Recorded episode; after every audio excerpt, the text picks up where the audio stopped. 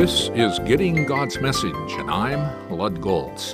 One of the best antidotes to discouragement while going through transition is to have others stand with you at your side. That also will help to maintain spiritual vitality in your life. When you feel alone, it is easy to get discouraged, and discouragement is often the first step toward defeat. Just having someone stand at your side is often all that's necessary to keep on going but they can also provide insight to some things you might not see on your own.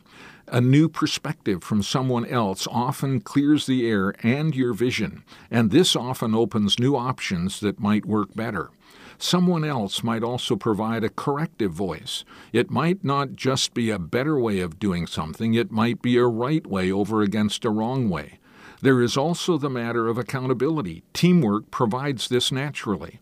The closer you are as team members, the more you will want to work together harmoniously, and this will create a synergism that can be found no other way. Solomon put it this way in Ecclesiastes 4 9 through 12.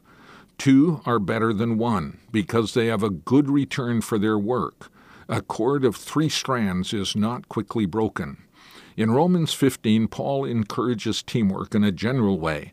In Romans 16, he points out individuals and the part they played in his life and team in carrying out the work of God. The list includes young and old, men and women, and couples. Some of them provided for the material needs of the apostle, others were involved in spiritual ministry. Paul saw all as important to the work of the church let me encourage you to read Romans 16 so that you get a feel for what Paul was sharing.